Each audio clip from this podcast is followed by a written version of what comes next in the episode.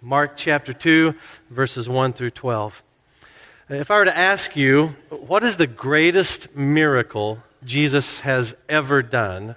How would you answer? If you were to look at the full body of his work in the New Testament, what's the greatest miracle Jesus has ever done? It's, there's so many to choose from.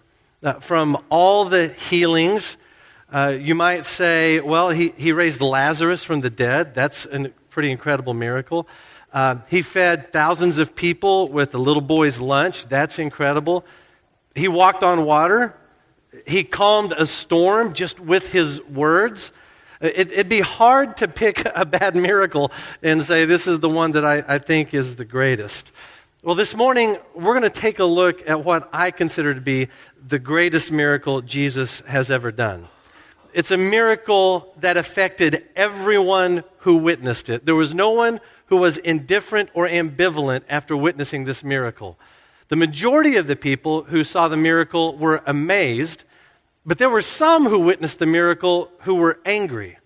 Can you imagine that? Can you imagine seeing a miracle and being angry about it? You might be more familiar with that feeling than you realize. If you're a New England Patriots fan, you might say, The Eagles were given a miracle, and I am angry about it. So some people were amazed, some people were angry. I'm curious as to what your reaction will be like this morning. Now, this passage we're going to study, it ought to evoke a response from us because it, it forces us to answer some questions questions about ourselves and questions about Jesus. You see, the goal of this story is not just to impart information, but to call us to faith, to call us to respond. This story has a very specific agenda, and that agenda is for you and I to trust in Jesus for the forgiveness of our sins. And so that shapes my goal this morning with this passage. my goal is to point us towards faith in Jesus, trust in Jesus, by highlighting his power and his love for you. The tools we're going to use to get to that goal are questions. That's the weird thing about this passage. It, it tells us things about Jesus and some other people, but it forces us to answer questions about ourselves. In fact, it raises three very important questions. Uh, so, in Mark chapter 2, we find Jesus still in the early days of his ministry. We've been going Sunday by Sunday through the Gospel of Mark. We just started a few weeks ago. And, um, and Jesus, so far, everywhere he goes, he produces a reaction. His miracles are amazing, and his reputation has begun to spread around the region of the world where he is traveling and ministering and teaching. His miracles create a reputation. People are amazed by him. Everywhere he goes, people have questions and awe about the things he is doing. And we see that again in Mark chapter 2. Would you follow along with me as I read, starting in verse 1? A few days later, when Jesus again entered Capernaum, the people heard that he had come home. So many gathered that there was no room left, not even outside the door, and he preached the word to them. Some men came, bringing to him a paralytic, carried by four of them. Since they could not get him to Jesus because of the crowd, they made an opening in the roof above Jesus and, after digging through it, lowered the mat the paralyzed man was lying on. When Jesus saw their faith, he said to the paralytic, Son, your sins are forgiven. Now, some teachers of the law were sitting there thinking to themselves, Why does this fellow talk like that? He's blaspheming. Who can forgive sins but God alone? Immediately, Jesus knew in his spirit that this was what they were thinking in their hearts. And he said to them, Why are you thinking these things? Which is easier, to say to the paralytic, Your sins are forgiven, or to say, Get up, take your mat, and walk? But that you may know that the Son of Man has authority on earth to forgive sins, he said to the paralytic, I tell you, get up, take your mat, and go home he got up, took his mat, and walked out in full view of them all. This amazed everyone, and they praised God, saying, We have never seen anything like this. This story confronts us with three different questions about ourselves. That's about Jesus, it's about a healing, but it forces us to look in a mirror. So if you're taking notes, the first question we've got to ask ourselves this morning is this What's wrong with me? Now, not what's wrong with Cody. I've got things wrong with me, but you're writing down what's wrong with me, verses 1 through 5. Mark gives us such great details. He's such a vivid storyteller. He tells us Jesus is back in the town of Capernaum. Now, Capernaum is a seaside fish, fishing village. It's right on the Sea of Galilee, just a small little community, and it becomes Jesus' home base. So when Mark tells us Jesus has gone home, we're not so sure that Jesus actually had a, his own place in Capernaum. We think maybe Jesus sets up his, his, his home base in the home of Simon and Andrew and their mother. So, this is a place Jesus comes back uh, in order to rest and, and recharge. And Jesus, as I've already said, his reputation has spread far and wide in that region of the world. Uh, these miracles don't go by quietly. And so when Jesus comes back to Capernaum, news spreads fast, and people flock to the house where he's located. And what is Jesus doing in this house? Mark tells us Jesus is teaching. He's not doing miracles at this moment, he's teaching. And this is Jesus' primary mission. His number one task is to proclaim the kingdom of God. The miracles are secondary to that. He's not just some traveling miracle worker. He uses the miracles to, to add validity to his message, to point people. They're a sign to a greater truth than just the miracle themselves. And so here's Jesus teaching in this house. It's packed. People are pouring out the front door. And then here come four guys carrying their paralyzed friend on a mat. And they see there's no way to get into the house to Jesus, and so they improvise. Now, homes in first century Palestine, of course, are built very different than our homes are today it was common that your roof was used for multiple purposes. And it wasn't uncommon that you would have a small set of stairs that went up the outside of your house so you could get access to your roof. And so these four guys, they somehow they shimmy up onto the roof. And what we read said they, they began to dig through the roof. Now, the New Testament was originally written in Greek, and, and I love the literal translation of the Greek at this point. It doesn't say they dug through the roof, it says they unroofed the roof. Now, can you imagine being inside the house that day? And all of a sudden, above Jesus, dirt starts to fall, and then little beams of sunlight start coming through. Oh, how would you respond to that? How do you think Jesus responded to that? How do you think Simon and Andrew responded to that? I didn't order a sunlight. What is this? But they unroof the roof and then they lower their friend down, and there he is in front of Jesus. And in my imagination, in the silence of this moment, Jesus speaks and says these words. Look at verse 5.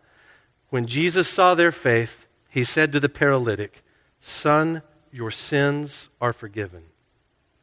Are those the words the paralyzed man wanted to hear? Or that his friends expected to hear? I don't think so. I think what they wanted to hear Jesus say was, Son, get up, take your mat, go home.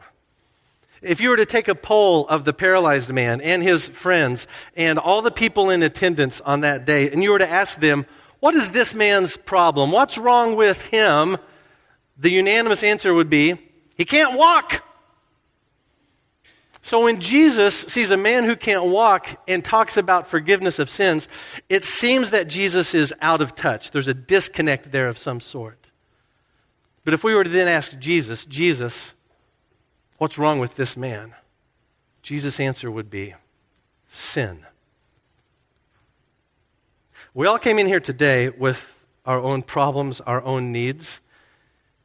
If you had this one on one audience with Jesus and you got to articulate your biggest problem, your greatest concern, there's any number of things you might say. Very real, valid problems, life altering problems. But I think if it were any one of us lowered through the roof that day, lying before Jesus, his words to us would be the same as they were to that paralytic Son, daughter, your sins are forgiven. Jesus knows our great problem. We have a very serious sin problem. The, the, issue, though, is you and I, we often diagnose it incorrectly. We might think we have problems, but we don't know the exact problem. And when we don't know the exact problem, then we don't know the right uh, correction either. We diagnose wrong, we prescribe wrong. It's like going to your auto mechanic and describing what's wrong with your car by making the noise your car is making, and then telling your mechanic what he ought to do to fix that noise. Yeah, every time I push on the brakes, it sounds like I'm drowning a thousand cats. So if you would just make my radio louder, I think everything would be better. That logic doesn't make any sense at all. If I can't diagnose correctly, then I can't prescribe the right solution either. Well, what Jesus helps us see in this story is that, like the paralytic, every single one of us has a problem with sin. It is the great enemy of mankind. And sin is our problem in two ways. It's a problem, first, in a universal sense, meaning that sin mars God's perfect creation. Our sin has wrecked what God made. God's perfect creation did not include paralysis or leprosy or cancer or funerals or divorce. So when Jesus forgives this man's sin before healing his paralysis, he's dealing with the great enemy of mankind. So sin is a problem in this grand universal sense. We live in a sin scarred world. But sin's also a problem in a specific sense, meaning that we are all individually sinful people. See, Jesus knows the depths of the man on the mat. He knows this man's heart, and he knows that he's a sinner. He knows our hearts as well. You and I are guilty of sin. The Bible says our sin is a very serious matter. But we're not inclined to take it so serious. What we'll often do with our thoughts on our own sin is we will try to minimize our sin by highlighting the good things we've done or the good intentions we've had, and also by comparing ourselves to someone who is obviously far worse than us. So it's like the man who refuses to go on a much needed diet by saying, Look, I know I'm not a fitness guru, but it's not like I've been forklifted out of the side of my house yet either. Do you know anyone like that who wears a bow tie? I didn't think you did, and I don't either. That logic just does not make sense. It escapes the reality of the situation. The reality is this every single one of us has sinned. The Bible says this our sin separates us from God. The Bible says we are dead in our sin. We're not dying, we are dead in it. The Bible says that because of our sin, we are by nature deserving objects of wrath, of punishment for our sin against God. The right comparison of my sin is not me to anyone else, it's me to a God who is holy, holy, holy. How do you measure up in that comparison? Every single one of us falls infinitely short in that comparison. What is my problem? This story makes it abundantly clear every single one of us has a problem with sin. Well, that evokes another question then. If we know what the problem is, the second question we might ask is who can fix me? Verses 6 through 10 who can fix me? Well, when Jesus tells the paralyzed man that his sins are forgiven, there's an immediate reaction from some religious professionals that are present in the house that day. They react with anger with indignation. Look at verse 6. Mark says, Now some teachers of the law were sitting there, thinking to themselves, Why does this fellow talk like that? He's blaspheming. Who can forgive sins but God alone? Now, who are these teachers of the law in verse 6? Your Bible might use the word scribes instead. I'm going to use that word just for the sake of fewer syllables. Who are the scribes that Mark talks about here? Well, these are men who are schooled in the written scriptures, the, the Hebrew scriptures. They have studied them backwards and forward. and they are experts on what the Bible says and on how it ought to be interpreted. They're protectors of Jewish tradition and Jewish theology. And throughout the Gospels, the scribes show up time and time again as opponents of Jesus. Now, what's their problem with Jesus here? Their problem is not that Jesus has said the paralyzed man is a sinner. They would agree with Jesus that all people are sinners. Their problem is that Jesus has taken it on himself to forgive the man's sin. Look again at verse 7 at what they say, or what they think, rather, about Jesus. Why does this fellow talk like that? He's blaspheming. Who can forgive sins but God alone? They don't know who Jesus is. Really, they don't know. Now, you might say, well, if Jesus just told them, hey, I'm the Messiah, then they would back off and they'd be on board. But look, in ancient Judaism, the Messiah was not a divine human figure, he was only human. He was a religious, military, uh, political leader. His job was not to forgive sins, but to set God's people free and lead them back to the Lord. So they had this wrong interpretation, this wrong understanding of the Messiah to begin with. They would never assume that the Messiah, that Jesus, if he identified as a Messiah, that he had the right or the authority to forgive sin. So they think Jesus has made a huge mistake, really a mistake that could lead to his death. Blasphemy is a serious charge. And that is the charge that eventually takes Jesus to the cross. But Mark doesn't stop the story there, of course. I love the details he gives us in the scene. The scribes, they react internally. Jesus responds verbally. Look at verse 8. Immediately, Jesus knew in his spirit what they were thinking in their hearts, and he said to them, Why are you thinking these things? Which is easier, to say to the paralytic, Your sins are forgiven, or to say, Get up, take up your mat, and walk? So Jesus sets up a test. And the test is this if this man gets up and walks, then I've proven my authority and my power to forgive sins. But if he doesn't, then I'm a fraud. Now, which is easier? Is it easier for you to tell someone their sins are forgiven or to tell someone who's paralyzed to get up and walk? It's obviously easier to say your sins are forgiven because there's no objective proof as to whether or not it's worked. You just say the words and then maybe there's this internal change or something. The harder thing to say is rise and walk because there's going to be immediate evidence that either Jesus speaks the truth or Jesus speaks lies. So Jesus sets the stage this way to say, here and now, you can know that I have the authority to forgive sins because I'm about to tell this guy to get up and walk. But he doesn't stop there. Jesus elevates the situation even higher. Look at what he says of himself in verse 10. He uses a special title or a name.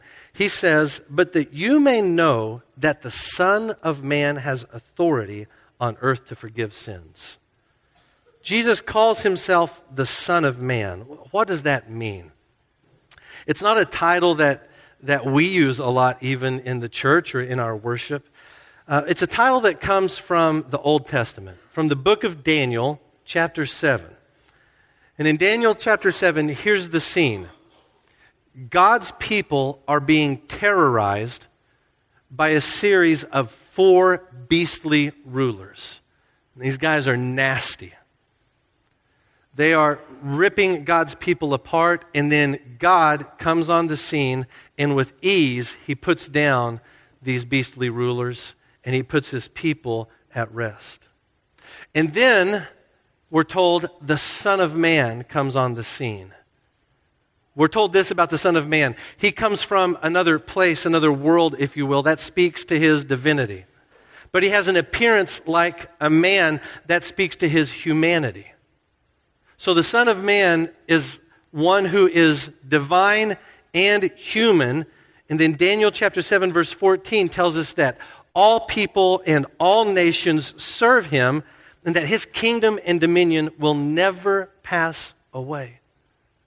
So hang with me here. The Son of Man, a human divine figure, the object of worship of all people for all time in his eternal kingdom. How does the Son of Man set his people free from their beastly tormentors? How does he set us free from the hellish reign of sin and suffering? In Mark chapter 9, verse 31, Jesus says this The Son of Man is going to be delivered into the hands of men. They will kill him, and after three days, he will rise. So, Jesus, in this one moment, tells his naysayers and the looky loos in the crowd, he says, I'm going to show you that I have this authority today in an immediate sense, and then you're going to see the Son of Man one day die and rise again, and that validates my authority for all times, for all people. So we have a problem. Our problem is sin. Who can fix the problem? You ask the scribes, and they would say, Yes, you have a problem. No, Jesus can't fix it. You ask our world, and our world would say, nah, You don't have a problem. Just be kind, live your truth, and everything's going to be okay. If you ask Cody, I'd say, Yeah, I'm a little messed up, but I'm a grown man. I think I can fix this on my own. But the Bible says this that Jesus is the Son of Man. He is God who took on flesh. And he sets us free from the terror of sin by giving his life as the payment that sets us free. While the paralyzed man walking out of the house that day is impressive, the true validation, the ultimate validation of Jesus' authority and right to forgive is that he walked out of the tomb. It's only in light of the resurrection that the church historical and the church modern has understood the full extent of Jesus' authority and power to forgive sins, to rescue people from hell, to save us for glory for all eternity. To claim the authority to forgive sins is no light matter. To actually forgive them is no cheap matter. And the risen Christ still today exercises the forgiveness of sins on earth. What's wrong with me? Sin. Who can fix me? There is one, and he is Jesus who has come to us. That's our problem. That's the fix. One last question for us to wrestle with in this passage. The question is this What will I do? Verses 10 through 12. What will I do? Jesus has set the stage. The test has been revealed. Then he turns to the paralytic and tells him, Rise and walk. I imagine the scene this way. I, am watching from the back of the crowd in the house. So I got a crane around necks, around heads to, to see Jesus. And in this moment, everything's quiet. Just Cody's imagination. Everything's quiet. I see foreheads silhouetted in the new skylight by the sunlight outside. And Jesus is looking down in front of him and he says, Rise, take your mat, and go home. And then Jesus' eyes uh, begin to track upward, and just right as they get to my level, there's a new head in view. Totally silent. Just hear scuffling as this guy picks up his mat. And then the crowd that was so impenetrable before suddenly parts like the Red Sea, and this dude walks out. Total silence. Next thing I hear, the scurrying of four sets of feet on the roof above. And then, pandemonium. The place breaks open. There's some sad fisherman down at the seashore about to launch his boat, and he hears a roar up over the hill coming from this house. It is insanity. Look at how Mark describes it in verse 10. He says, This amazed everyone, and they praised God, saying, We have never seen anything like this. I mean, can you imagine what it was like in that moment? And here's the most amazing thing the people who witnessed this miracle are working with limited knowledge. You know more about Jesus than the people who witnessed that miracle in Mark chapter 2. Can you imagine how they would respond if they knew what you know? What if they had seen Jesus arrested and beaten by Jewish authorities? What if they had witnessed the sham trials by Jewish authorities and then Roman authorities? What if they saw him beaten beyond recognition by Roman soldiers? What if they saw him condemned to die while a known criminal was set free? What if they saw him nailed to beams of wood and hoisted in the air? What if they saw the crowds mock him and spit on him and insult him? What if they saw him die, wrapped in fabric, laid in a tomb? And what if three days later they saw the stone over that tomb rolled away and the tomb empty? What if they saw the risen Christ? You know so much more than the crowd that, of Mark chapter 2. You've seen the paralyzed man healed, and you've seen Jesus crucified, buried, and risen again. So if sin is my problem and Jesus is the one who fixes it, what should I do? How should I respond? Sister, brother, you should turn your whole life to Jesus Christ. Here's a simple way to think about trusting in Jesus for your salvation. Think about it in terms of head, heart, and hands. With our head, we believe certain things about Jesus. He is the Son of Man, right? He, he is God in the flesh, eternally pre existent, eternally existent forever. He is God in the flesh. And he really lived and he really died and he really rose again. We believe some basic non negotiables about Jesus with our head. With our heart, we trust what we know. Demons believe in Jesus. We see that in Mark chapter 1.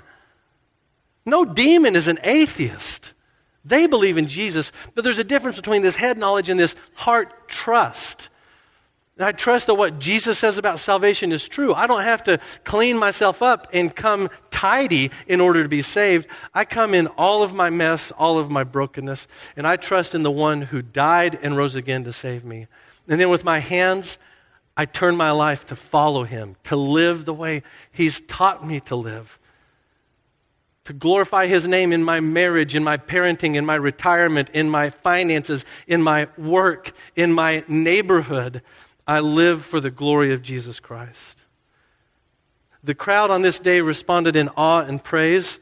The scribes on this day, well, we're not told explicitly how they responded, but we know that from here moving forward, they ratchet up their opposition against Jesus. Can you imagine seeing that miracle and being angry about it, remaining unbelieving? But people every day see the undeniable evidence of the love and power of God and still choose to live in unbelief. I don't know about you. I don't want to be that kind of person who denies the blatantly obvious, the undeniable that there is a God. Jesus is his son. He knows you by name, and he loves you so much that he laid down his life and rose again. What an incredible truth. The evidence is undeniable. Jesus loves you, and he laid down his life for you. So let's recap real quick. What's wrong with me? Sin. Who can fix that? Jesus. Now, what will I do? Maybe the paralyzed man can teach us one more lesson. You see, he's brought before Jesus in all of his weakness, all of his inability, all of his poverty, all of his sin. And when he's before Jesus, he doesn't begin to list his accomplishments, nor does he list the good things he would have done if he had had two working legs. He just lays there, physically and spiritually broken. And that's how you and I should come to Jesus today. If you do not lay hold of your nothingness before God, you'll never enter into a relationship with Him. But when we own our powerlessness, our sinfulness, our helplessness, when we acknowledge that we are beggars at the door of God's grace, well, then God can begin to make something beautiful out of us. There's an urgency to this moment. The men who carried their friend into this house that day, they had a sense of urgency. They didn't see the crowd and say, Well, we'll come back tomorrow and try again another day they unroofed the roof in their desperation to get their friend before Jesus. Well, your salvation moment is now. The kingdom of God has come in Jesus Christ, and this is the hour of salvation. The urgency of the moment demands decision. It's as if a tornado is coming down your street towards your house. You cannot delay. You have to move now. Drop everything and run to Jesus Christ. The greatest moment in history has come, and it is rushing towards its final conclusion, and the Son of God is inviting you into everlasting life. Now, I asked you at the beginning of this sermon, what is Jesus' greatest miracle? And now I'll tell you. The greatest miracle Jesus has ever performed is the forgiveness of sinners. And if you will come to Jesus today, that miracle will happen yet again, and you will hear him say, My daughter, my son, your sins are forgiven. Rise and walk. Let's pray together. Father God, we praise you for this story that acts like a mirror on our hearts and our lives.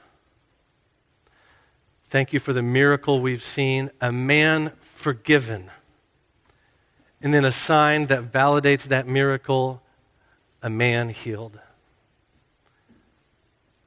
Lord, help us to identify with that man in all of his sin and all of his brokenness, and in his desperation to get before Jesus. Holy Spirit, awaken faith in us now.